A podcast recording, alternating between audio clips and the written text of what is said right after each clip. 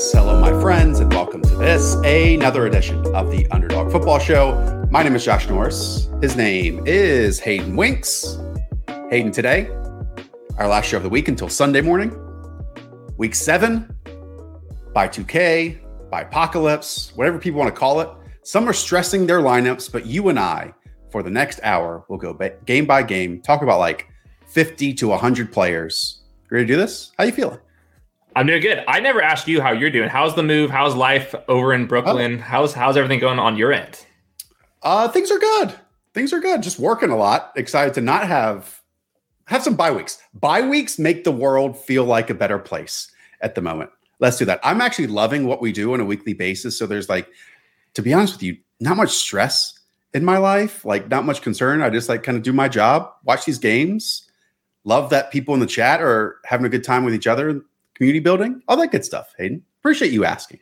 There we go. And appreciate we got just as a reminder, we have an NBA content team all of a sudden. We do. We have Justin Fan. Oh, we have we have NBA we have NBA news alerts that are going off every single second. We have Wob doing nightly broadcasts, daily broadcasts. It's a whole. I mean, if you think the NFL stuff is good, like the NBA stuff is like on another level right now. So we need to get our our butts into gear right now. Yeah, somehow more people work on the NBA side than work on the NFL side. Hey, yeah, what the hell? uh, okay, not waste any time. Let's dive into it. Some really fun games on the one o'clock window, four o'clock window, and obviously the two primetime games as well. And before we get into anything, just know that we'll be answering your start sit questions. You can leave them in the comments after the show is over, and I go back through this weekend and fill those out.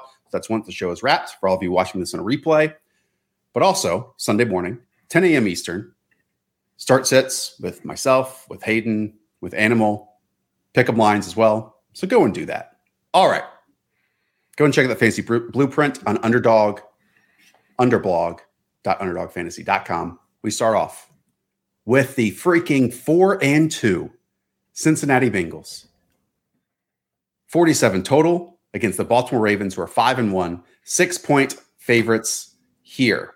Hayden, I want to start on the Bengals side because I need to reset this football brain that I have because I need to start believing in this team. I mentioned their record, they're four and two. This is actually just the second time Joe Burrow has ever played against the Baltimore Ravens, and he has not thrown a touchdown pass against this team yet. We just saw this Ravens defense shut down Justin Herbert and the Los Angeles Chargers. How are you feeling about those Bengals players this week? What does that finance boomer always say? Sell high, buy low. I feel like yes. if we're buying into the Bengals right now, we're buying like potentially the top. Uh, when it comes just for fantasy purposes, right now everything is going through Joe Mixon and Ja'Marr Chase, and that's basically it. If you look at it just historically, even last year when Joe Mixon's banged up or out of the lineup, they pass a ton.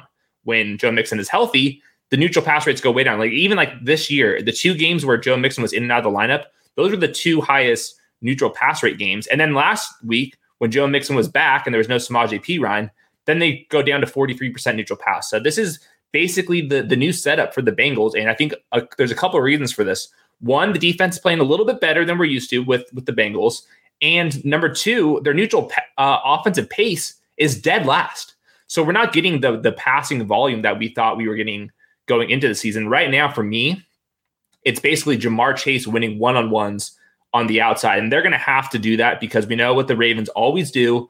They bring pressure, lots of press man coverage. And if the Bengals try to do this empty formation stuff, they're going to need Ja'Marr Chase to win downfield because it's going to be a lot of pressure on Joe Burrow to hang in the pocket against a very aggressive defense. Hopefully, people in the chat can see these on YouTube, these four passing charts over the last four weeks because Joe Burrow, we talk about on the usage show, we talk about in the instant reaction show, they're running so hot in these vertical passes, and that really the early season work and the scripts and the style. It's it evolved a little bit. Like they're putting a little more responsibility, a little more trust in him. But hey, it's nowhere to the point of what it was last year. But I also asked the question, like, should they change? You know, because it's winning for them. Like, should they change? Now, I think the Ravens defense might force them to change, though this week because I went back and watched what they did against the Chargers and what they took advantage of were all the backup Chargers offensive linemen. Like Rashawn Slater, who's an animal at left tackle, still played an incredible game, but then they just confused right tackles, loops, twists, stunts. And that's what's going to happen, I feel like, here again. So I also have seen Joe Burrow in recent weeks, like the offensive line gets confused. There was a third and two, I believe, last week, a four man rush, and the defensive end was left completely free for a clean hit. And in those moments, I'm not exactly sure what I'm getting from Joe Burrow in those moments right now because there are times when he'll evade and pick up yards. There are times when he'll throw it on his hot and be super quick. And there are times he turtles up and doesn't know what to do and looks injured. So that's going to be the deciding factor to me is just how they handle the defensive front and the linebackers of the Ravens. And we're not going to know, I don't think, until Sunday, obviously. Yeah. And one other note I have with Tee Higgins is last year, he was kind of the vertical threat of the offense. Uh, 19% of his targets traveled more than 20 yards downfield. This year, just 4%.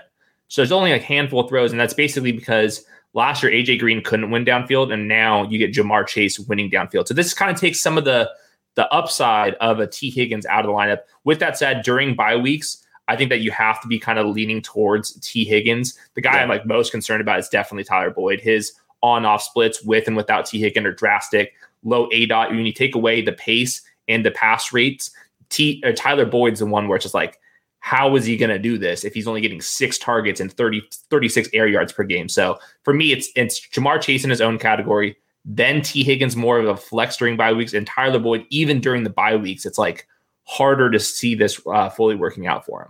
Yeah, that third and nine conversion last week, I think it was a, a, dig route for Tee Higgins, was one of the better throws Joe Burrow made all day. We just want more volume. We want more of that. Now, we talk about this Bengals offense. Hayden, I also need to start believing in the Bengals defense, which might be even more difficult because you look at like the lack of name brand players. Jessie Bates has played really well. Trey Hendrickson, who they brought in free agency, is, is playing at a high level.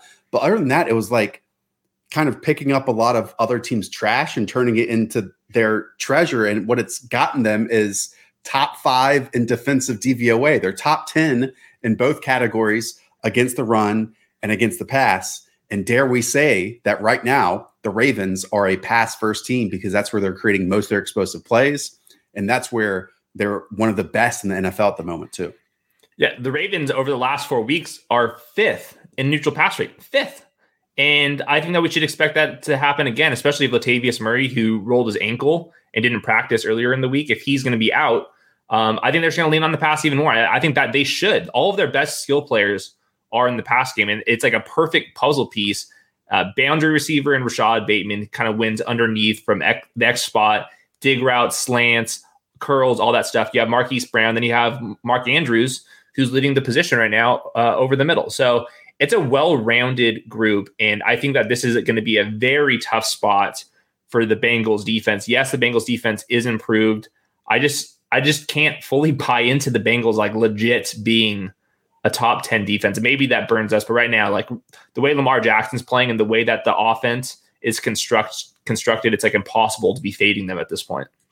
I absolutely love Lamar's arm angles. Like it's one of my favorite things going back and reviewing these games just like submarine pitchers at times. He does it from all different spots. And I'm not saying that it's unconventional because I actually think his base now is very conventional, like resetting here, getting off, and then boom, firing it out to an open receiver on the right side. Mark Andrews, low key Hayden, emerging as a top two, three option in the NFL. I don't think any tight end in the league has more fancy points than him over over the last three weeks. And this is also a team in some ways is getting healthier. We know Ronnie Stanley now is missing the entire rest of the season. They're going to get back Nick Boyle, who they've used multiple tight end sets for years and years and years. This is someone who's missed an extended amount of time, plus Rashod Bateman as you know the chain mover, as we have designated with him. So I talked a lot about the passing game. Hayden, historically, this team has been known run first. And what we saw last week is Latavius Murray, Devonta Freeman, and Le'Veon Bell, all three get touchdowns with so many buys this week, are any any in play as six point favorites here at home? If we get clarity on Latavius Murray, I think, and either way, if he's starting, I think that he is somewhat in the mix. He's RB forty three fantasy used it over the last four weeks, but if he's out, then perhaps Devonta uh, Freeman or Le'Veon Bell. So I don't think we're going to know this until the Sunday morning show, but that's why we do have the Sunday morning show. So I'll see all of you guys at uh, what is it, 10 a.m. Eastern on on it Sunday is. morning. It is. Jump to the next game. The three and three Kansas City Chiefs. Five and a half point favorites on the road against the Tennessee Titans, who are four and two. 57 total in this game. Hayden, it is often said that styles make fights.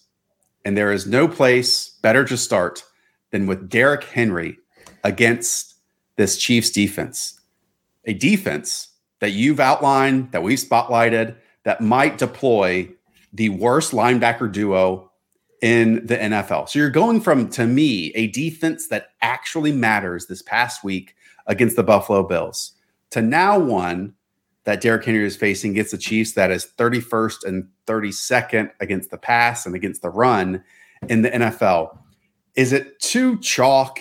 Is it am I too much of a donkey to say like, Hayden, how are the Chiefs going to slow down Derrick Henry? Because it's not like he's just going to pick up five, six, seven, 10, 12, 20, 30 yards every single time he touches the football. Like in some ways, if you want an offense to beat you or be productive, you want them to be productive on the ground. No?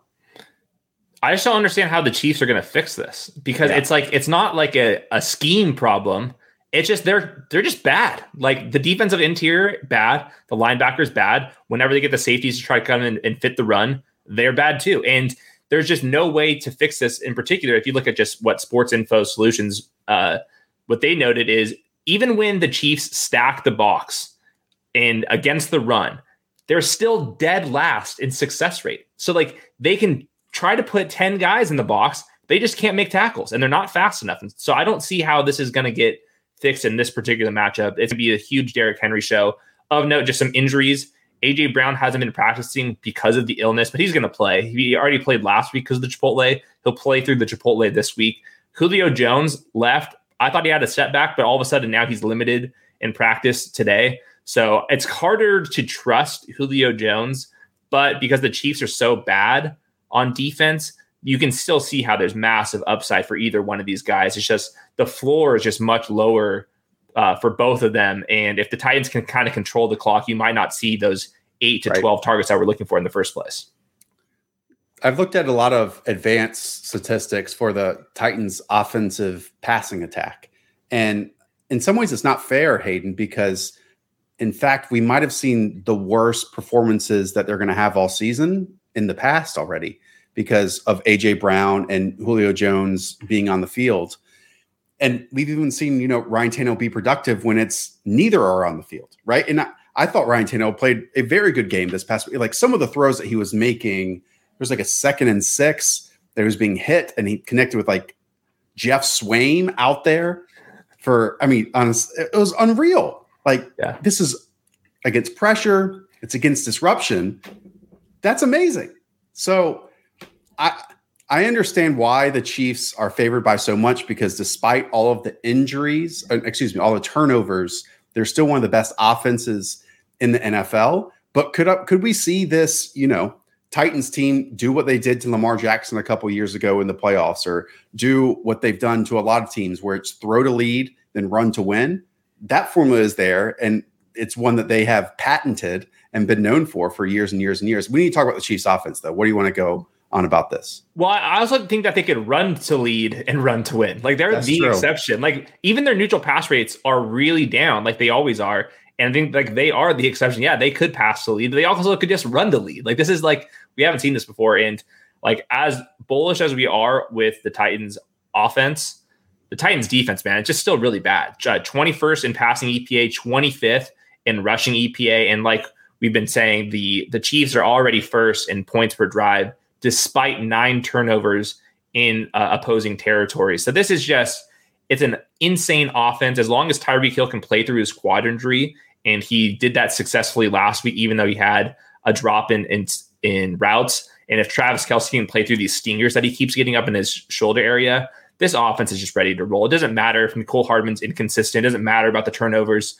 when the way Patrick Mahomes is playing and the way that this offensive line is playing, I mean, yeah. they're like top five in, in run blocking grade. So they can win in both ways at this point. And it's just like they'll take their check down. But I think against the Titans, there's room for big plays. They're 31st against fantasy wide receivers through six weeks. And they got back to their explosive plays last week. They had five gains of 20 plus yards against Washington after recording just 15 in the previous five games combined. So getting back to that has always been a part of that identity. We just know teams had been working against it. Washington's defense is just bad in every area, so that was pretty easy to do. But the Titans might be in the exact same department there. What a difficult assignment for the Titans defense. You go from Josh Allen to Patrick Mahomes. I will say, I thought this defense did a really good job taking advantage of one of Josh Allen's negative tendencies, which I'm not going to get on him for, but he like drifts from clean pockets in certain situations. So they had like Rashaan Evans closing from the second level. They had Harold Landry and Bud Dupree, who are very good athletes, you know, chasing him down as well.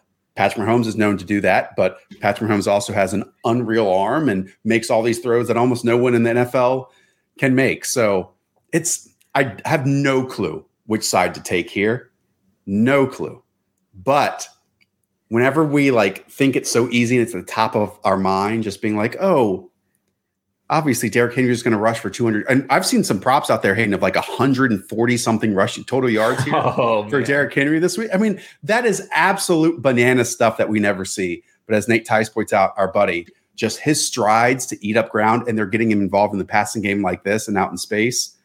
It's a different animal. It's a different type of, of player that you don't get to face very often in the NFL. So, all right, let's jump. We're also in week seven, Hayden, we're getting to the point where teams are repeating contests we've seen earlier in the year, rematches. And we're getting that with the one and four New York Jets against the New England Patriots, who are seven point favorites here, despite just being two and four, 42 and a half total. Let's start on the Jets end because we haven't spoken about them in over a week because they've been on a bye. This is the first time, obviously, that Zach Wilson has faced an opponent twice. Last time against the Patriots, they lost 25 to 6.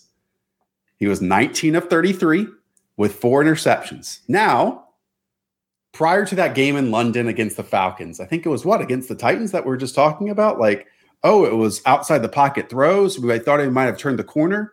Well, we learned against the Falcons that your offense can't just be extended plays, deep shots outside of structure. And to me, that's what I am most concerned about after this post by rookie bump for Zach Wilson if he's learned how to operate inside the confines of where Mike LaFleur and company want him to in this Jets offense. I got so excited writing the post by rookie bumps. We have Elijah Moore, we have Michael Carter, we have Zach Wilson, and then I looked at the matchup. I was like, "Damn it, in New England!" And yeah, he just got no shot here. When I was looking back at the at the box score, um, it's obvious that that Bill Belichick was just trying to take away Corey Davis. He had five targets, only eight yards, two receptions on those, and we see this time and time again.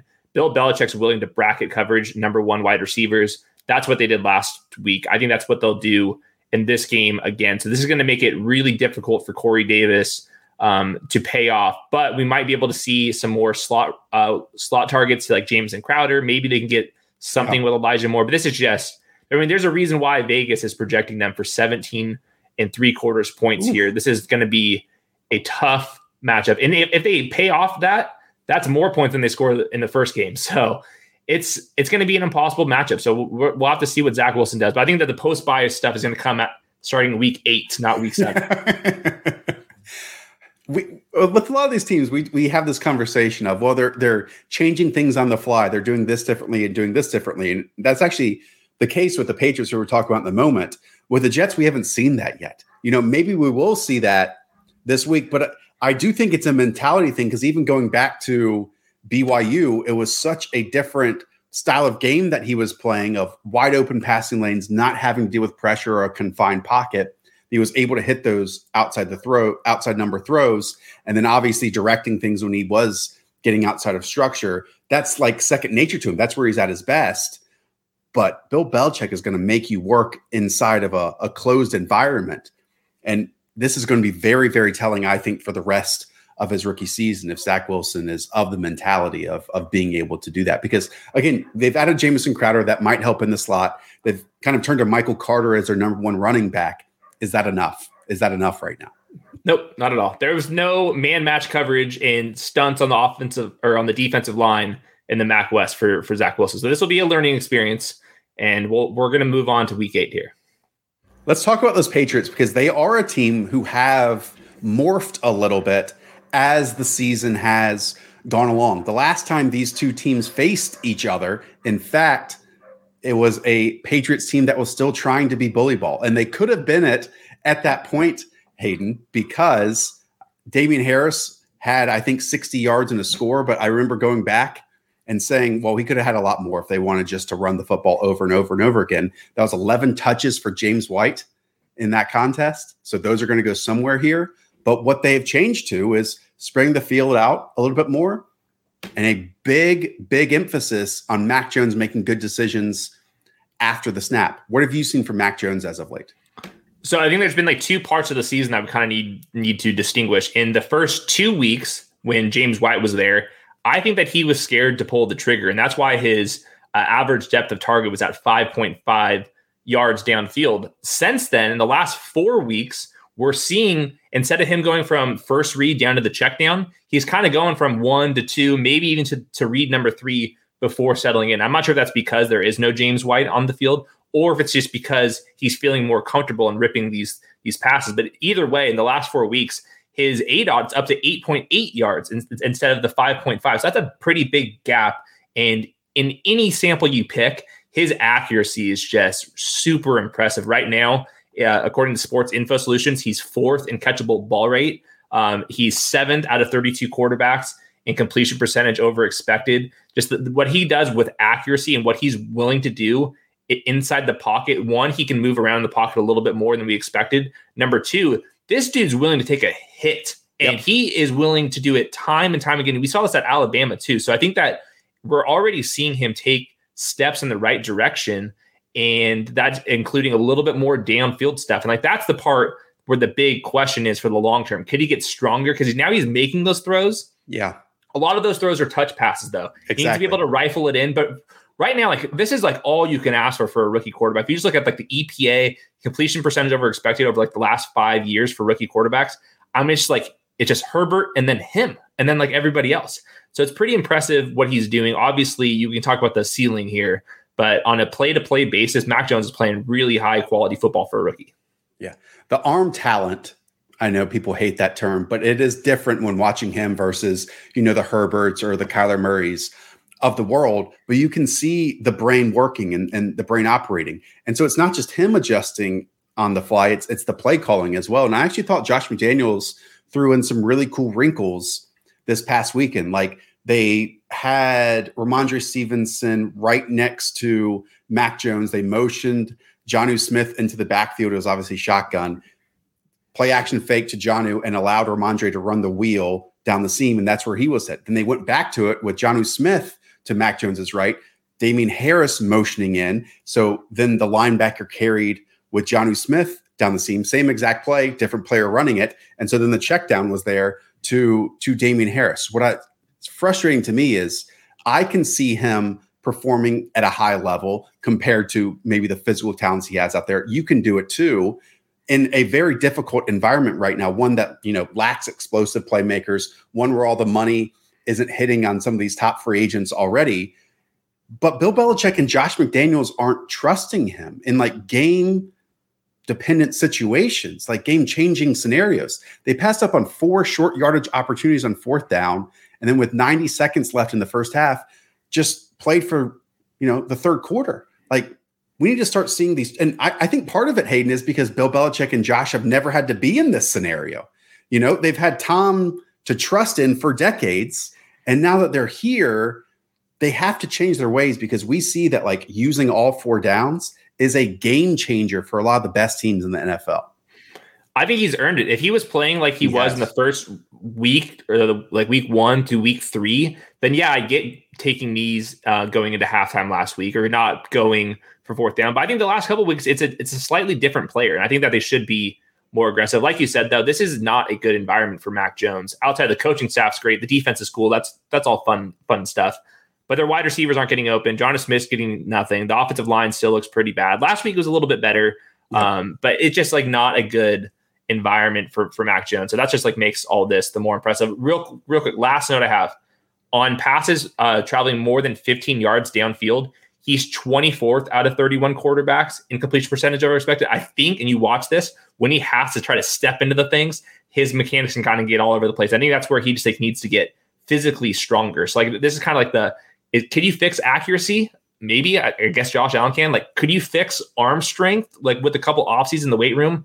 We'll see because he, he's going to need to do that. But like anything within 15 yards of the line of scrimmage right now, he's been excellent for um, for rookie quarterback. A, a, certain former Patriots quarterback had an arm stronger in his 40s. I didn't want to say it in his 20s. So maybe they can hook him up a little bit. Closing thought here on the Patriots. We've talked about this in the usage show. We talked about this in the instant reaction show, where we're here with bye weeks. A lot of conversation around the Patriots running backs. Again, the last time these two teams played, Damien Harris had 16 carries for 62 yards and a score. The opportunity was there for far more, but let's bring up again those 11 touches for for James White. That passing down role is kind of being split right now between Brandon Bolden and Rhamondre Stevenson. Steven Stevenson actually looks like oddly slippery for a guy his size when you get to the second level. Like he was making linebackers and even Trevon Diggs miss once you got the ball out in space. I still firmly believe that like the number one ball carrier on this team is Damien Harris. And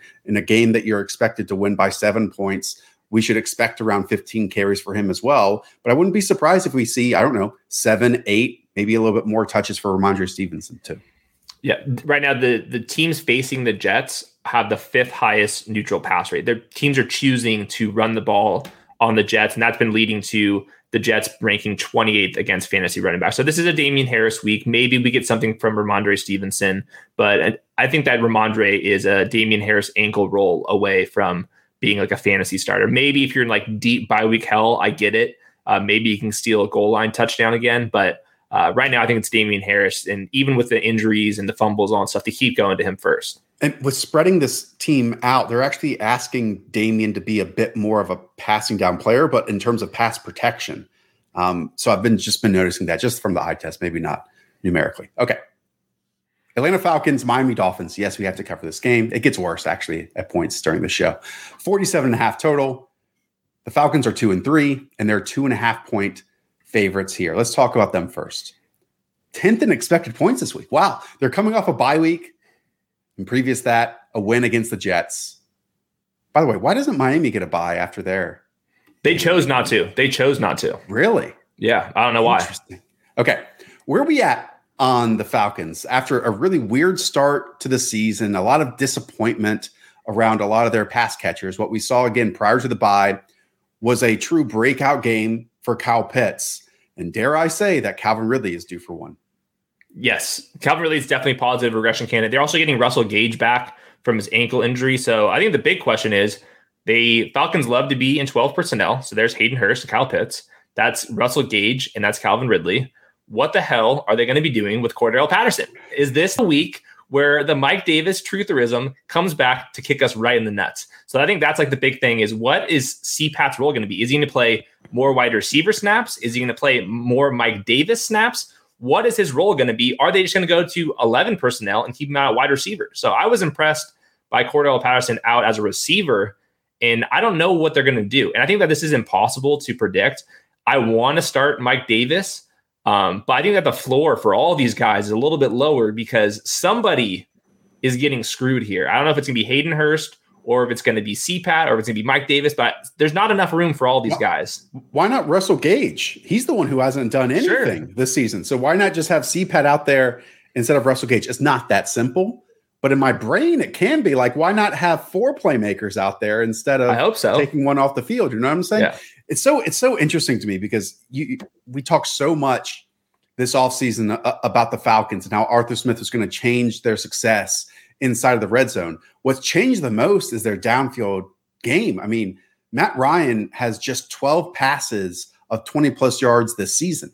That's 30th in the NFL. He was second in the entire league last year with with 78. And this isn't totally fair because we know Calvin Ridley has a bye week and a missed game prior to that. He had 36 targets of 20 plus yards last season. That was first in the league. This year he only has 7, 34th. Like this is just an area where he is so good, one of the best in the NFL. And yet I can't answer if it's Matt Ryan's arm, which sometimes it looks like it, even though he looked better, you know, a couple weeks ago than he did in the first three or four weeks.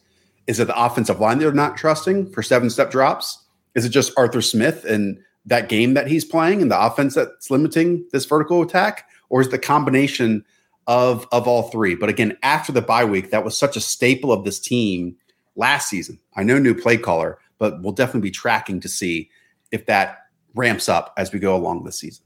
This is a good week for Calvin Ridley to hit those deep downfield shots. If you just look at what the Dolphins are doing on defense right now, they've completely regressed from last year. They're 25th in adjusted sack rate. So maybe Matt Ryan has an extra time or second or two in the pocket. And Xavier Howard and Byron Jones are both battling through injuries right now. And that's led to the Dolphins ranking 20, 29th against fantasy wide receivers. So maybe this is the Calvin Ridley week. If he is as good as we think, and the Dolphins run this much press man coverage, he should just win the one on one matchups, hopefully downfield and lead to some ex- explosive plays. So I think this is hopefully the Calvin Ridley week. I, I do want to note, though, it is kind of nuts to me that the Falcons are favored here. This is not my underdog of the week, but I was considering it. Like you said, you were surprised that they were projected for the 10th most points of this week. Yeah. I think I was kind of equally surprised that they were two and a half point favorites on the road. So um, I, I, guess that's probably narratives about like how's the locker room with all the, the Deshaun Watson stuff? How is the, the the team travel after coming back from London? But I think like these teams are pretty even, and I was kind of surprised that the Falcons are favored by two and a half here. Closing question here on the Falcons, then we'll move over to the Dolphins. Top three tight ends, I think you're kind of separating themselves, right? In your Travis Kelce's and your Mark Andrews and your Darren Waller. Rest of season, Kyle Pitts, tight end four. Does that make the most sense? Yeah, I think I think he's right in that conversation. I think I would throw in Hockenson in there as well. We'll get to him in a second, but yeah, I think it's those are the top five. All right, I I appreciate your loyalty. I definitely do. Okay, let's jump to nope. We'll talk about it. Let's jump to Miami's side of this. What a weird week in that quarterback room. Again, in London, Tua makes his return, throws for 329 yards, which Tua's, you know, standards it's pretty damn good, right? Then tons of rumors that they're trading for Deshaun Watson. The only player that really excites me, and yes, Mike Gesicki is you know running really well now and is being utilized as a legit wide receiver and not as a tight end, just like he has been the last couple years, but not in the first two weeks of the season. The more I watch him, the more I focus on him. Hayden Jalen Waddle is the critical, the critical piece to this Miami Dolphins team. Yeah, and he's averaging uh, like five or six more points per game without DeVante Parker, and then with Will Fuller, they're not they're using way more twelve personnel. Like seventy percent of their dropbacks in the last couple weeks have been in twelve personnel. So that's really good positive news for Jalen Waddle. I think that DeVante Parker is going to return. He was limited in practice, but I, I get it. Like Jalen Waddle makes a lot of explosive plays.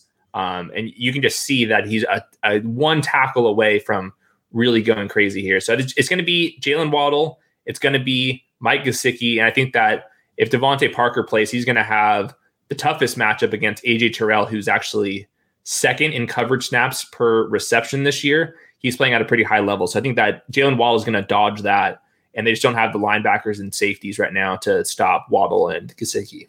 And he's opening things up for for Mike Gesicki because oftentimes they're running route combinations on the same side of the field, and oftentimes the linebackers or safeties or corners, if it's zone coverage or like their eyes are trained to go to Jalen Waddle, so the opening goes to Mike Gesicki. Sometimes it's underneath, and sometimes it's over top, and Jalen Waddle is the run who's uh, running the underneath route. You and I watch, you know, Dolphins regrettably every single week. Hayden, what is it about Tua that uh that just makes him average. It's the whole package, right? Like because I went back and watched this game this this past weekend, and I mean, it's the quick trigger is still there. He made some really nice throws to Mike Gesicki and to Jalen Waddle. But then at times, I think that like it's based on the situation that he's in necessarily behind the offensive line because he's not one of these players who is going to amplify or or elevate anyone around him. And his arm is like somewhat already limited that he has to be like on such the right timing and read on the primary or secondary option that if you also don't have the playmaking ability with your feet, which maybe he used to prior to his hip injury, then that package, like there's a narrow window where you can actually win in the NFL with him. He needs to be like five years into into the league to like understand all the coverages and all of that stuff so you can like take advantage of his like plus accuracy because like right now he's not doing that much in the pocket, and they're just like asking him to do quite a lot. They're like in shotgun. It's like a bunch of RPOs. They're have the third neutral or third highest neutral pass rate all of a sudden now, and their offensive line's tattered. So it's it's it's a tough situation for Tua to be in, especially with the locker room the way it is. I'm sure. Um, yeah. But I, I don't I don't think that he has like a go to trait. Like, is he not like Andy Dalton? Like, is that like that's pretty harsh to say this early in his career? But like, what's his like go to trait right now? And that's like the biggest reason why I think that the Dolphins are going to be desperate enough to make a move. I don't know. That's before the deadline or this offseason. I think that's another reason why like the Texans are rumored to not want uh, to uh, the the right. the the the, uh, the freaking Broncos don't want to uh, like maybe he's going to go to like Washington or something crazy all of a sudden. So I don't know. Like I just don't think that they're like you watch Justin Herbert and some of these other young guys. You even watch like Mac Jones. Mac Jones is like a more advanced version of Tua in my opinion. So I just think that's just like there's not like the game breaking trait for yeah. Tua, and then in this environment, you're going to get a very uh, low ceiling for this offense. Yeah, the, the, interesting part of those Deshaun Watson conversations this week is that Tua was catching a whole bunch of strays by the local beat writers. Nonstop. Like you mentioned it from the Texans, from the Broncos, even from Washington. All the local guys were like, like actually, our, our team doesn't want him. our team doesn't want him. Which, I mean, that that's not it's, exactly fair. It's too early for us to be critiquing Tua this much, but I think that there there is like some questions about like what exactly is the go-to trait for him. And I think it is accuracy, but like that's like take advantage of the accuracy. Like you have to be a couple years in to like understand what's going on and like evade some hits in the pocket. And we'll see. We'll see. Um, here's from a comment. Give me a break with Mac Jones in comparison to Tua. I think both you and I, when we went back this this spring and watched Mac Jones in this Alabama offense, they were running different things with Mac Jones than they were with Tua. That they weren't exactly able to run with Tua that they were doing with Mac Jones. The offense looked different in yeah. a lot of ways, and that stood out to me when uh, when when watching that. One final thing on the Deshaun Watson conversation, and again, let me always reiterate when we talk about Deshaun Watson, I believe there are 22 cases out there against him, and those are unsettled at the moment. And I always want to bring that up before we talk about Deshaun. In relation to Miami, Charles Robinson came on the very first episode of this show and said that like the Dolphins' name is at the top of this list for him. And I think part of what might be happening right now, and who knows if that's going to happen during the show or maybe next week during the trade deadline, is that the owner, Stephen Ross, wants Deshaun Watson on this team. But what Brian Flores and Chris Grier did last year in terms of almost making the playoffs when no one expected them to be good elicited a lot of respect and positivity. And so the owner said, okay, you guys trust Tua. You you like the roster that you've built. I'm going to trust you with that. But that trust kind of withers away once you start going one and five and something has to change. Like an owner just doesn't want to sit back and allow his team to get to this point, especially when you don't have your own like first round pick. Right. So I, I think yeah. like the situation that they were in when the discussion and reports had been had previously during the offseason might be totally different now because we know at the end of the day, if a trade for Deshaun Watson is going to happen, the owner is either the one making it or the one that's going to have to to sign off on it. Yeah, I think this is an owner driven thing. I think that there was actually a report from Benjamin Allbright that the coaching staff didn't really want Tua last year and that the owner wanted Tua. And this just seems like a an owner that doesn't know what he wants and just keeps wanting to be pretty aggressive. Probably because he said, I was tanking for two and a half years here. Like let's let's let's win some ball games all of a sudden. So yeah, I think that um, it, it's unfair for Tua to be in this situation. I think that he can be a a decent uh, quarterback in the NFL, but right. I, I understand from the Dolphins' perspective. Like if they just want to blow the whole thing up and make a massive move, uh, move uh, on the field, obviously the, Deshaun Watson stuff off the field. Like I don't think we have to keep saying that. Like we all understand how bad the situation is over there. Uh, final thing on Tua, I I wish that this team was in like the perfect environment that they were trying to build. Like, hey, the top two round draft picks we draft on the offensive line, if they were awesome, that'd be great.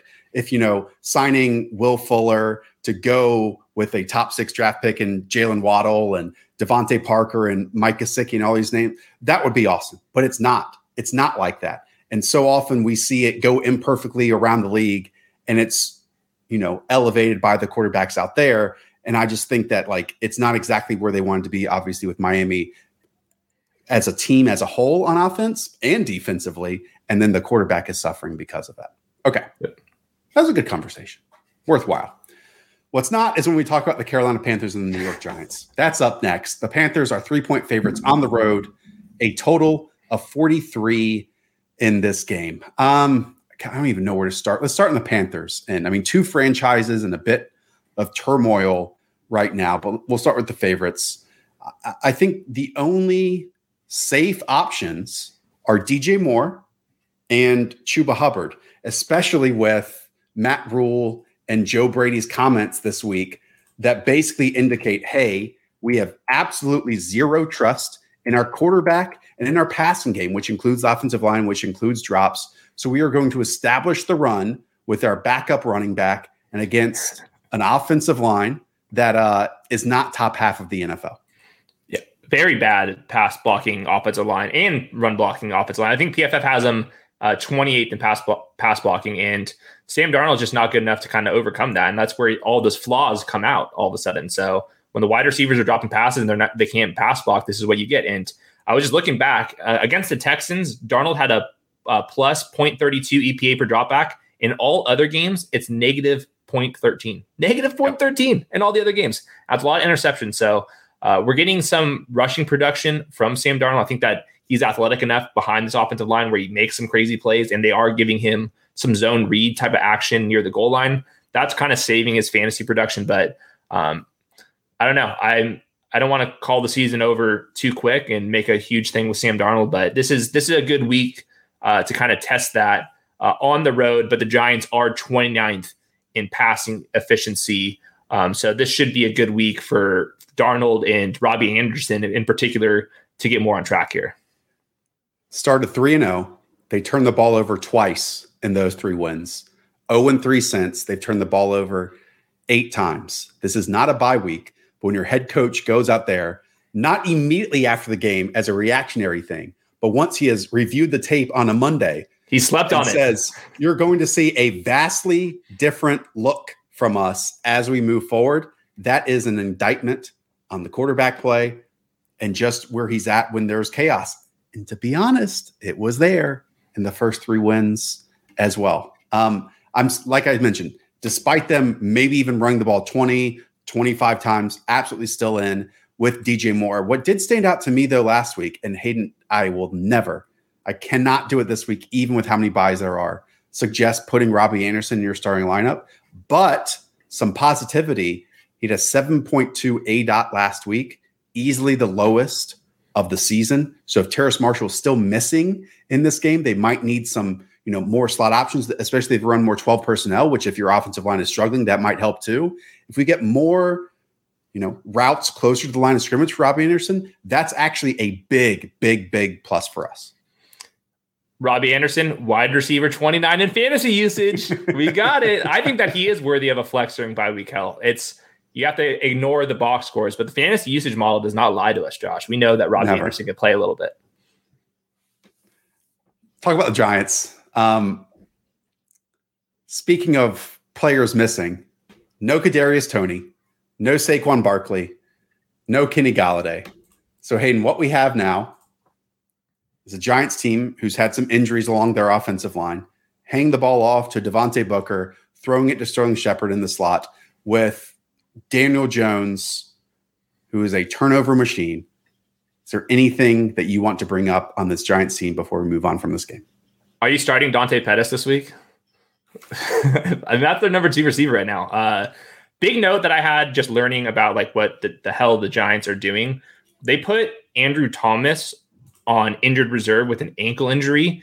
Uh, this year, the Giants are averaging 0.28 fewer EPA per play without Thomas on the field. That is massive. Like that brings them down to like the Jets and the Texans level offense when he's not out there. And that's you can kind of see this compounding when their center's out, uh, another guard is out, and this is just like an offensive line that was already bad. Now they lose their best offensive lineman. So um, I think that we know that we can get uh, solid production from Devontae um, at running back, and then I think that Sterling Shepard has completely solidified himself as a wide receiver too, especially without Kadarius and without Kenny Golladay expected to play. He's had 12.2, 16.8, and then most recently 18.5 expected half PPR points in his healthy games this year. So I think it's Sterling Shepard in a class of his own, and then maybe we can get like an Evan Engram week if he ever wants to, you know, like catch the ball and move move upfield. And w- again, we know the positivity around the Panthers defense too in those first three games. Obviously, they lost Jaycee Horn. Obviously, yeah. Shaq Thompson's been down. And what Phil Snow, the defensive coordinator, said that the Cowboys did really well in their victory was max protect and then just have to force, you know, really the backup secondary pieces um, of of the Panthers defense to cover one on one against some great wide receivers, and teams have just been doing that ever since. And the Giants would be wise to do that because, as I say in this tweet, 60 total interceptions plus fumbles in 34 career games for Daniel Jones. I mean, it's a turnover machine. Now, are those fumbles lost? No, but get over yourself. A fumble is a fumble. It's luck once it's on the ground. Okay. But 60 combined interceptions and fumbles in 34 games for Daniel Jones. He has blinders on. So you're going to need Brian Burns, Haason Reddick, Derrick Brown, Daquan Jones, Morgan Fox, whoever else to cause panic. And Hayden, that might be their avenue to victory. Run the ball, create turnovers, short fields, all that kind of stuff. To me, like that's such a different spot where this team wants to be, but that's going to have to be how they win the, this game. The Panthers need to win this game. I mean, give me a break. They had the to Giants, win last week. They had to win last week. I know, but like this is like, give me a break. The Giants are a team that's just a complete lost cause. Like this needs to be a win for the Panthers. I know it's on the road, but come on. Yeah. Someone dropped Kadarius Toney in Charlie's league, go get him. I mean, he had played six snaps, three receptions for like 29 yards, 39 yards. It was unreal. He'll be fine. He'll be fine. All right. I think there's one more game in the one o'clock window, and it is the Washington football team against the Green Bay Packers. Two and four Washington, five and one Packers. And yes, I think they are seven and a half point favorites. It has moved a lot actually this spread, Hayden. It opened at 10, massive number, still seven and a half is big. Um, I guess the only question here, because like the, the Packers are so defined and, what they bring to the table, if we can start with Washington, we've gotten like some not news, but just more of an understanding of how they plan to handle this backfield. And while it is a stress fracture in Antonio Gibson's tibia, Scott Turner comes out and says, Hey, we're basically don't practice him every week. We're going to run him into the ground. He's not using these words; these are my words. Run him into the ground on on Sundays, and when he can't go anymore, he can't go anymore. I mean, Hayden, that stinks for his health. He didn't even make it the full game last week. But like, are you going to pivot away from twelve to fourteen touches here? If he dies, he dies. Like that's, that's basically, basically what he said. That's literally what they're saying. I mean, yeah, this is a situation for Antonio Gibson during bye week hell. You have to just trot him out there. He's still the goal line back. They still want to give him 10 plus carries whenever he is healthy. You are taking on way more injury risk for in game setbacks. We saw it last week, and you, you just never know. Of note, the Packers, like always, are getting crushed by the run again. They're 25th in rushing EPA. The there's they're missing some guys on defense in general, and we know that that Taylor Heinicke can't play, so they're going to try to get the ball to Antonio Gibson. So um, I think this was encouraging news for Antonio Gibson that they got the MRI and they're still letting him practice on Thursday. They plan on suiting him up. Um, I'm still nervous though, just in general. So keep keep JD McKissic out there. A couple other injury notes. Right guard Brandon Scherff, he's still not practicing. Same with Sam Cosmi. Their impressive uh, right tackle, the rookie. Um, so that's going to add some some some interesting things for for the Washington football team. No uh, Cam Sims, no Curtis Samuel still. Oh, you have some news? Don't have news, but look, I know people are, are, are looking from some very different plays, possibly in GPPs. I was stunned at how much they featured Dyami Brown last week. If you went back and watched that, all different levels, all across the formation. Dyami Brown, with all the other injuries that they seemingly had when working from behind, hey, they might be doing that here. They did in the first half when the Chiefs played like crap last week in the first half. Anyways, yeah. Dyami Brown is is like a featured element on this team. I feel like now, and so that yeah. that's someone to keep an eye on in this matchup. They need him. He's just been doing nothing. I haven't yeah. like done like a deep dive on him, but when I was looking at like yards per out run, like literally close to last. So I don't know what it is. I think that he can play. He's also a young receiver, and when we were talking about the pre-draft stuff with Dyami Brown a lot of it was just he was asked to do a very small amount of things. He did them at a very high level um, against some pretty good competition, but Um, I hope that he has a, a breakout here. I, maybe we get some post bye rookie love from Dyami later in the season. That's possible. Packers end. We know what it is, Hayden. We know it's Aaron Jones making people miss in the backfield. We know now AJ Dillon is making this a two person backfield, but not really taking away anything from Aaron Jones. He is just being really productive on his touches. That's probably the best way of saying this. And it's the brain combination, the fusion that Aaron Rodgers and Davante Adams have here. I mean, what Davante Adams did to Jaylon Johnson last week is criminal stuff in 29 states out there, and then just making plays happen. Incredible, incredible combination. I'll add this though, Hayden. I don't think we've seen like an unleashed Packers offense yet. And we could see the best as the season goes along with David Bakhtiari in his spot at left tackle and Elgton Jenkins more in his more natural positions. Yeah, they, have been doing this. They've been rotating their offensive pieces or the every offensive week. line pieces just like every single week. So, yeah, this is an offense that's just been trucking along 27th in neutral pace, 17th in neutral pass rate, just having a very efficient offense without all of their skill guys ready. Uh, Marquez Valdes-Scantling still on injured reserve, um, did not practice quite yet. So we know what, what we're getting here. It's Davante Adams as the best wide receiver in the league, and Washington still dead last against fantasy quarterbacks and dead last against uh, fantasy wide receivers. They're getting some pass rush, but their secondary is just they can't get anything figured out. Have zero clue how Jack Del is still catching checks. I mean, pieces, free agency, draft picks, and it's all gone to hell. Did you hear that Ron Rivera called his starting safety a a downhill linebacker this week in Landon? Oh yeah, yeah. He that's, that's I mean that's basically what he is though. Let's be honest. but then you see at times he's like the single high safety where Jack Rio is putting him as, and he's too big for that role. Like that, that's a big dude. But I'm saying that like, no one's on the field. same page. Yeah. No one's okay. Four o'clock games before we get there. Everyone that is in here right now, yes, I am talking to you, David and Alexander and Jacob and Shirley and Tony. We are on the road to 10,000 subscribers. Make us look back on this video in a year when we have 50,000 and just laugh at ourselves for wanting to get to 10K. I appreciate you all being here for our Tuesday, Thursday, and Sunday shows, two on Sunday. We have plenty of basketball content too. I know a lot of people are watching the NBA these days. Worldwide Wob feels like he's on this channel every single night. And uh, obviously, you get the news feed as well. So go and subscribe down below. Thank you so much for doing that. Okay, here we go. Let's start off with the Chicago Bears against the Tampa Bay Buccaneers in the four o'clock window. The Bears are three and three, but they are 12 and a half point road dogs to oh. the Tampa Bay Buccaneers, who are five and one. Hayden, I don't care about the Bucs right now. I just want to talk about Justin Fields, if that's okay with you, because this is the game that we have had circled for weeks.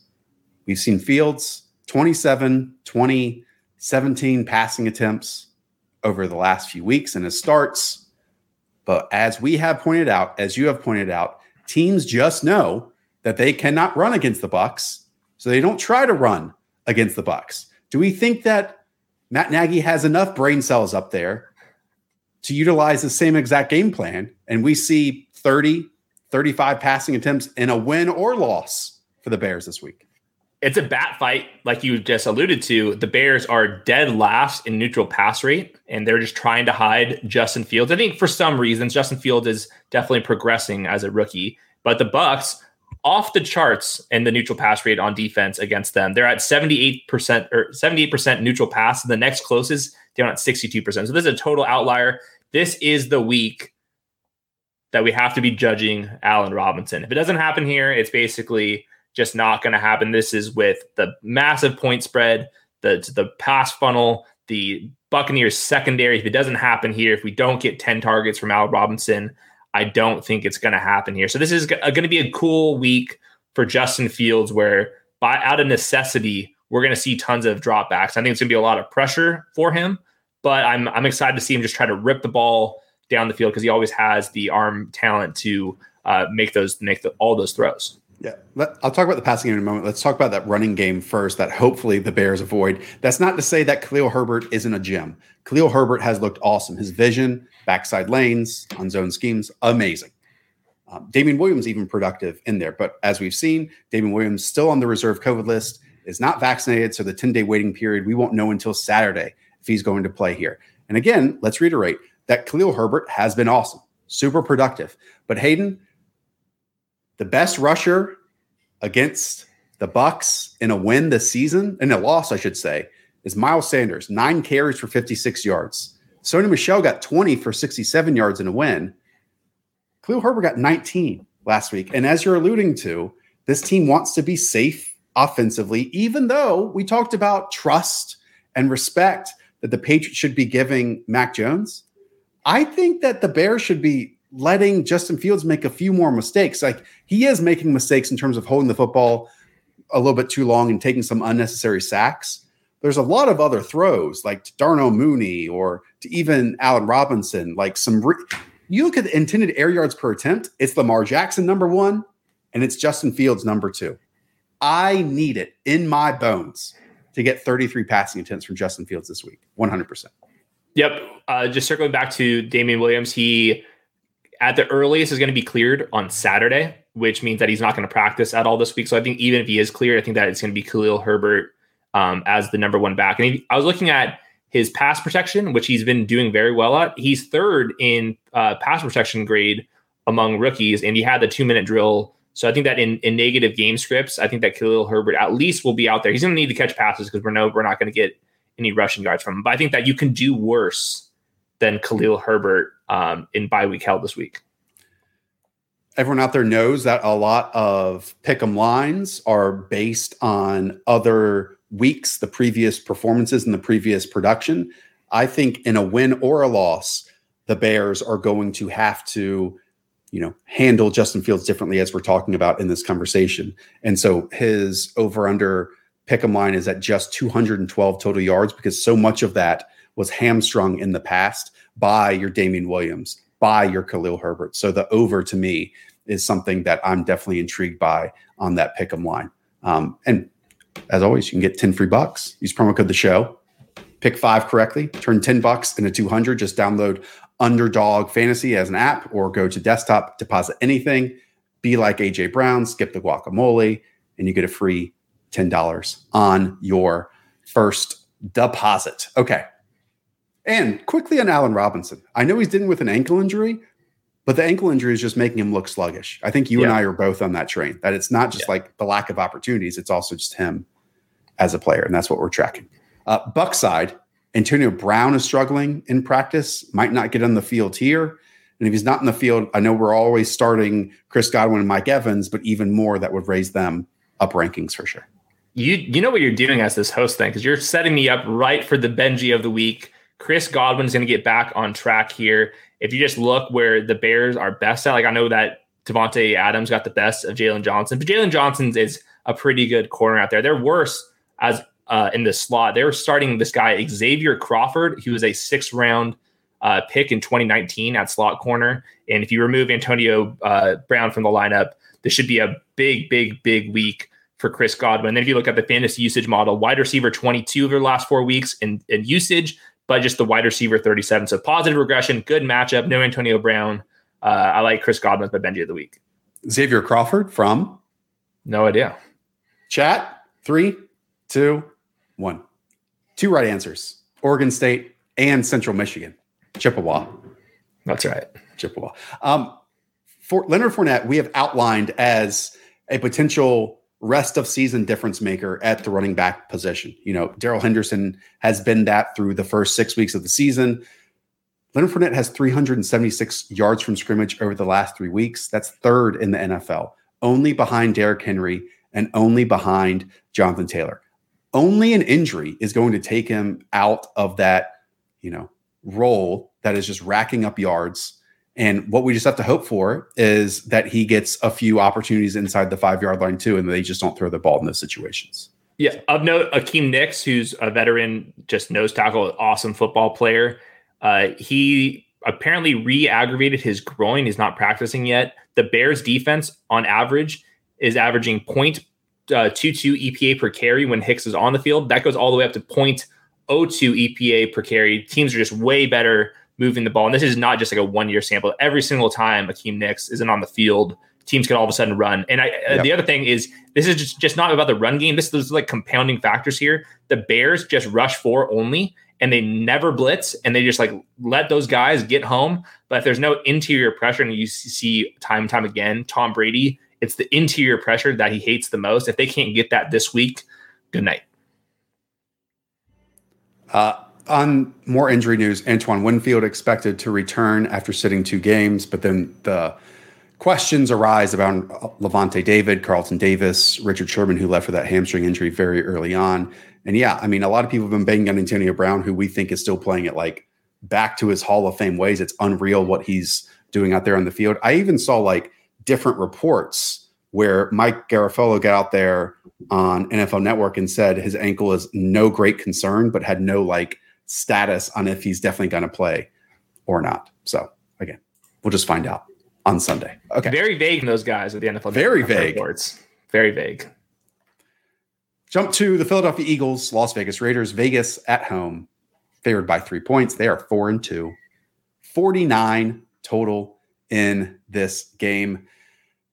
Can we start with the Eagles? Um, even like from a football conversation, from a fantasy football conversation. He's magic, but I don't know what to think of him. You know, like the offense, there's multiple layers of this. Like the offense doesn't do itself any favors, which stinks because when you look at the rookie and, and DeVonta Smith, he's doing his job on like every single snap and, and winning at the top of all of his routes. And then Jalen Hurts turns on his, you know, scoring ways in the second half. And I think the coaching is at fault. The offensive line is at fault. Sometimes they don't even move out of their stance. But even sometimes Jalen Hurts is at fault too in terms of inaccurate passes and bad quarterback mechanics. Help me out. What do you see when you look at the Eagles and survey them from from above? Well, they're playing with like 10 players on the field because Jalen Reagor is 94th out of 101 qualifiers in PFF grade and 95th in yards per route run. So they're getting nothing from him. I do think that when you remove Zach Ertz from the offense, Obviously, massive news for for Dallas Goedert. He had like two more expected full PPR points without him last year. I think you're going to see a transition to more 11 personnel, get Quez Watkins, who's better than Reagor, in my opinion, onto the field more, more vertical slot stuff. Um, that's what they need from him. Uh, matchup note for DeVonta Smith. I agree with you. He is winning on the outside. There's not getting on the same page with Jalen Hurts. I think it's a lot of Jalen Hurts' fault. A little bit late, a little bit inaccurate. Um, and just quick shout out Casey Hayward, 32 years old, gets reunited with Gus Bradley. He's first in coverage snaps per reception this year as a 32 year old. That's super impressive stuff. They're getting a lot of production from Maxx Crosby and Casey Hayward on the Raiders defense. And that's why they're not bottom five in all these metrics. All of a sudden, they're right in the middle of the pack. And I think that's why the Raiders are in that uh, AFC wildcard hunt, getting good stuff from Derek Carr, getting much better play from their defense under uh, Gus Bradley. We saw Zach Ertz get traded after last week's game. Dallas Goedert was on the COVID list. Dallas Goedert returned today, but didn't get a full practice and was just limited on the sideline. I'm assuming that's mainly just for, you know, stamina, fatigue purposes, not to get him out there on the first day back. Because Hayden, I would be shocked if the Eagles were willing to trade Zach Ertz without knowing that like Dallas Goedert was going to be fit to play as soon as as that trade happened. Do you, does that make yeah. sense? Does that line of thinking yeah. make sense? But they also going to be playing the, the long run here. Um, we we do a couple well, other notes. Four.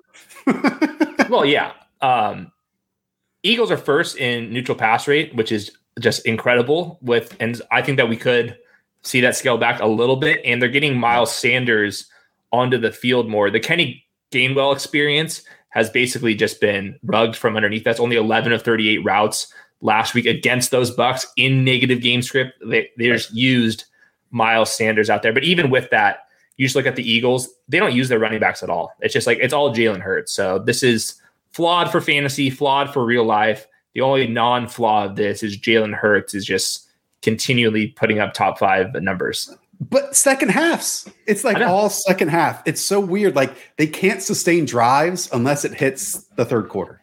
And then like they start going. Like they go three and out, four and out, five and out, like all the time. And it's so weird to me. It's so weird. On the other end, we just talked about like the lack of consistency in the Eagles passing game. dare I say the Raiders are one of the most consistent passing offenses weird in in the NFL. Very weird. Um, what we're getting from from Derek Carr, 41 attempts of 20 plus yards this year. That's seven more than any other quarterback in the NFL. And we saw Henry Ruggs. He's almost like a discount version of Ja'Marr Chase without all the touchdowns in terms of his vertical ability. We know Darren Waller's getting it done. Hunter Renfrow is very much a slot player. Bryan Edwards makes fourth quarter catches as well. And then they've really turned to, you know, Josh Jacobs in the running game and Kenyan Drake in the passing game last week. Hayden, dare I say that this team is uh kind of well balanced in a in a fun way each week. They're pretty well balanced, and you're getting just the next step of Henry Ruggs. You're getting uh, a little less production from Darren Waller, but I think that it's just kind of drops related. Last year, he dropped two of his 140 targets. This year, he's dropped five of his 52. So that's just kind of explained the difference. If you look at targets per game, all that stuff, it looks normal for for Darren Waller. So I think that there could be a huge Darren Waller game. I know he's been struggling recently, but this is like the matchup for the Eagles with their linebacker situation at home. Vegas has them projected for the seventh most points this week. I think this could be a huge, huge, huge Darren Waller bounce back game. It's not a narrative we get all the time, but like the post firing one of of teams can work out. I know in the Premier League, there's always that bump of a new manager coming in and changing things. Obviously, the Raiders coaching staff has worked with these players constantly, but this quote actually to me, Josh Jacobs stood out where he said, Hey, we knew if we made a mistake, no one's going to just scream and yell at us on the sideline. It was so much more peaceful. It was tranquil out there. And uh, that kind of shows you maybe what his players thought of Jon Gruden as well. Interesting. Final note I just found this tidbit in my notes. And I know it makes sense when you're trailing, but Jalen Hurts has two touchdowns when leading the season, 11 when trailing. Um, Our garbage time games. hero. He loves fantasy points. That's for sure. Okay. Two games left in the four o'clock window, and they both suck. Let's go to the 0 6 Detroit Lions, the 5 and 1 Los Angeles Rams, were 15 point favorites here, a total of 50 and a half. Easiest question of all time. Hayden, what do you want to talk about here? Uh, can I go to Robert Woods? Yeah, go ahead.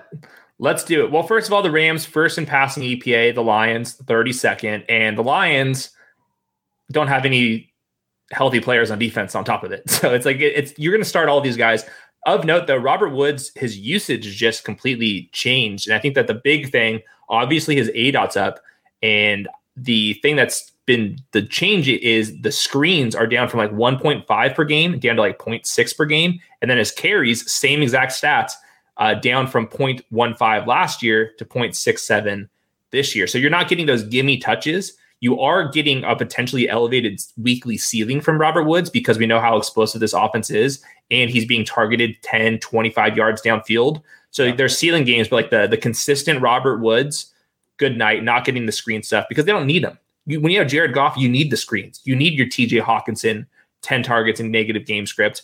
When you have Matthew Stafford, it's just like, all right, first and 10, rip shot, 20 yard pickup. And right now it's been Cooper Kupp getting most of that stuff, but Robert Woods could still blow up. I just think that he's going to be more boom bust uh, than like the high floor uh, wide receiver two I was hoping he was going to be. Yeah, a-, a, dot is very much a, a quarterback related stat sometimes too. Um, so much of this game is narrative based. You know, it's it's Jared Goff going back to LA to the team that gave him a whole bunch of money. I'm not going to call it a revenge game because the Rams, you know, filled up Jared Goff's bank account. He should be thankful for that. Not mad at them.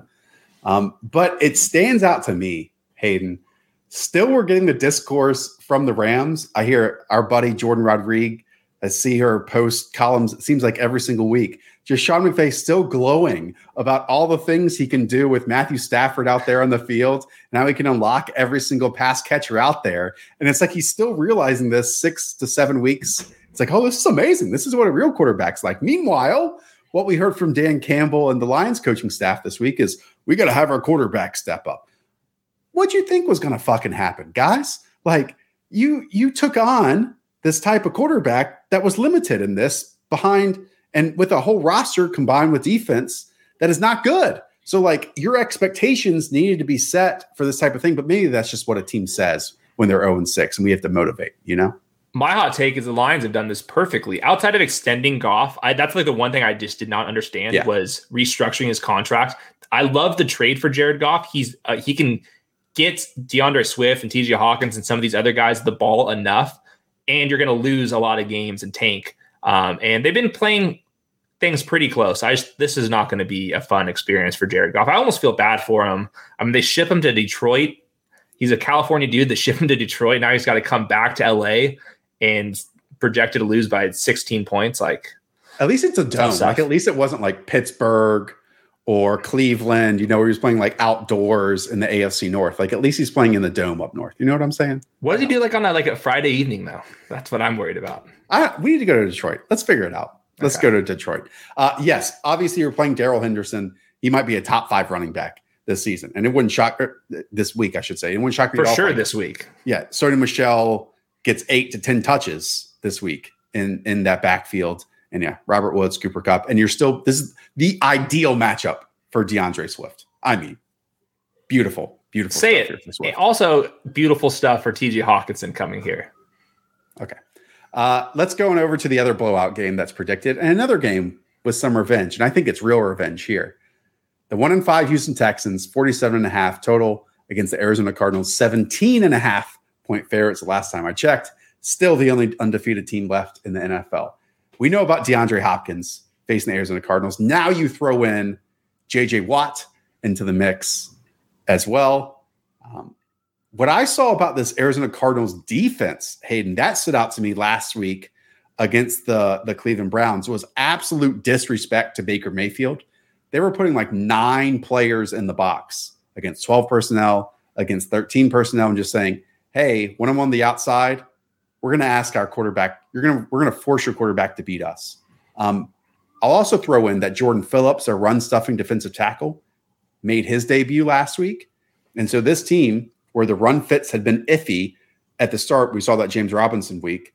I think Isaiah Simmons, I think Zaven Collins, Jordan Hicks, and definitely Jordan Phillips all have kind of united to turn around a weakness on that team on a defense that deserves our respect. I thought you were going to go the revenge narrative and talk about David Johnson bounce back week where he's coming back oh against God. the Cardinals, not the other way around. Yeah, I mean this is a start everybody week. Uh, I was considering James Conner as my Benji of the week just because like the game script and they're getting him the rock a little bit more. So this is a week where you start Edmonds, you start Conner, you start all of these guys. Um, very curious to see what the Cardinals do with Zach Ertz. I think that they're going to go back to 11 personnel. He Zach Ertz is basically a slot wide receiver and we'll see what Rondale Moore's snap rates could do. But this is a game script where a screen to Rondale Moore can go for a 60 yard touchdown against the, the, the Texans. So I don't, I don't, I wouldn't go against any of these guys. You can start and by week hell, this is a week to start literally what you can start seven or eight Cardinals in fantasy this week. And I think that's rightfully so. James Conner's a really solid play. We expect them to score a whole bunch of points. They're expected to score 32 and a quarter we know that the rushing touchdowns flow through James Conner inside the five yard line. So I like that one a lot. Okay. It is prime time game time, Hayden. But before we get there, I need all of you triple digits in the chat. Chase, Miguel, Caesar, your new names. 60% of you who watch this are not subscribed. What are you doing? Fix that. Smash it down below. Hit the like button while you're there. If you really care for us, hit the notifications bell. Okay. Here we go. Sunday night football on the good old Peacock. Hayden. Oh, Sunday night. two and four Indianapolis Colts. The two and three San Francisco 49ers are four point favorites at home. 44 total in this game. Before I let you go, not breaking news, and we know the weatherman can be wrong. All of us in this room can be wrong. But the weather looking awful in San Francisco here on Sunday night. Tons of rain, wind gusts in 20 miles per hour range. Hayden, what do you think that does with the trebuchet, as we call him, with Carson Wentz, who's making some unreal throws as of late? Parris Campbell, Mo Alie-Cox, Michael Pittman, and they get T.Y. Hilton back.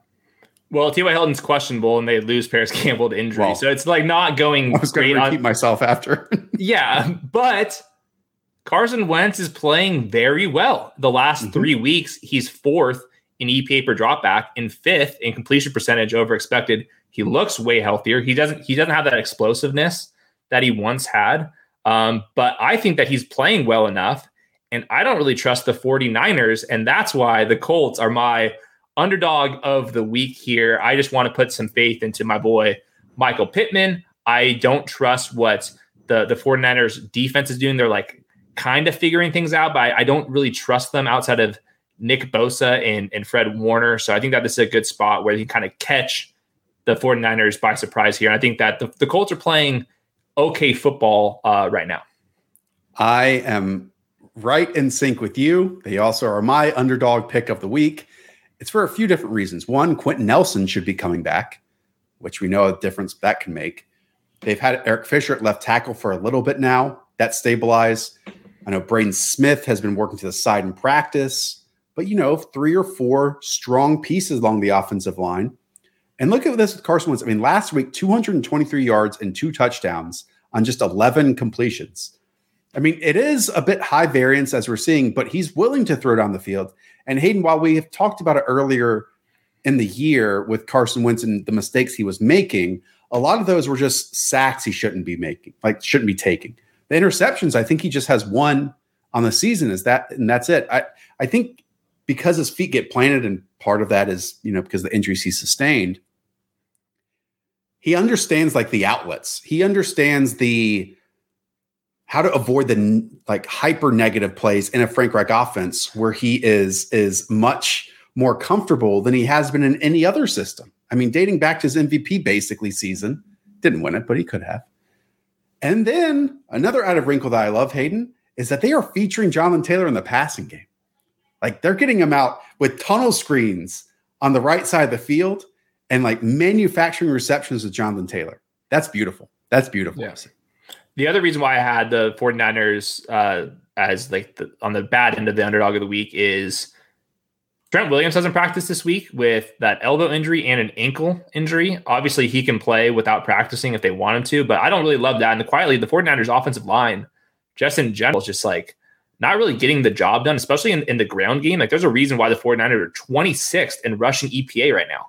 And the Colts are first in rushing EPA defense with revenge game to DeForest Buckner and then Darius yep. Leonard playing at a high level once again too. So um, lots of injuries. No George Kittle yet. Brandon Aiyuk is on a um, a milk carton, and it's just like all Deebo Samuel right now, and it's going to be Jimmy G again out there.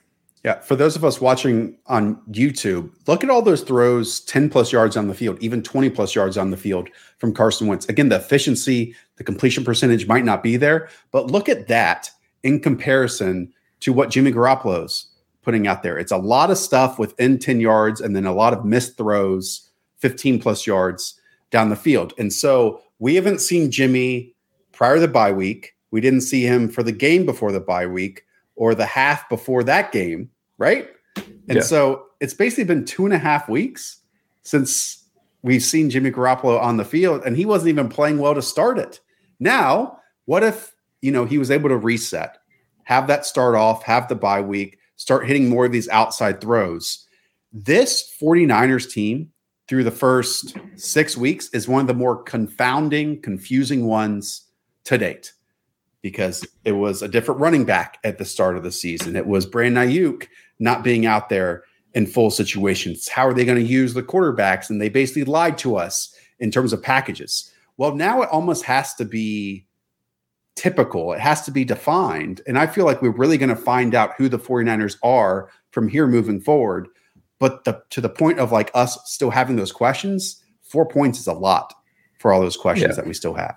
You know? I agree. I, I, do think that Jimmy G starting is good news for Deebo Samuel. And in, in theory, Brandon if you just look at catchable ball rate uh, per Sports Info Solutions, Jimmy G is 10th out of 39 quarterbacks, Trey Lance at 36. So I think you're going to get more passing volume with Jimmy G under center and just more on target passes for Trey Lance right now, just like not getting the job done. And I think that for fantasy purposes, if you are in bye week hell, I am streaming Jimmy G this week just because no Trey Lance, if he is inactive here, that's a couple end zone, red zone looks that Jimmy G was not getting here too. So um, very weird game. It's going to be a bad low scoring game. Both teams play slow. Both teams have like bend, don't break defenses.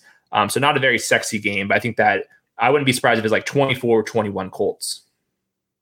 Monday Night Football? Monday Night Football. Let's do it. The three and two New Orleans Saints, Team Alvin Kamara, four and a half point road favorites against the Seattle Seahawks, who are two and four, a total, I think I already said that, a 43 and a half. Um, what's the right way to go about this game? Hayden, to me, it's a cover situation for the Saints. Like four and a half points isn't enough when you consider that coming out of the bye week, Terron Armstead and Erik McCoy are both back in this lineup. Their left tackle, their center, both practiced today, I believe. So that points out to me that this style that's gotten them to three and two, where it's running the ball with Alvin Kamara, it's limiting certain situations for Jameis Winston, but allowing him to test vertically when he can, that's going to be even more proficient and in, in a closer to perfect environment for him to do that with both of those offensive linemen back.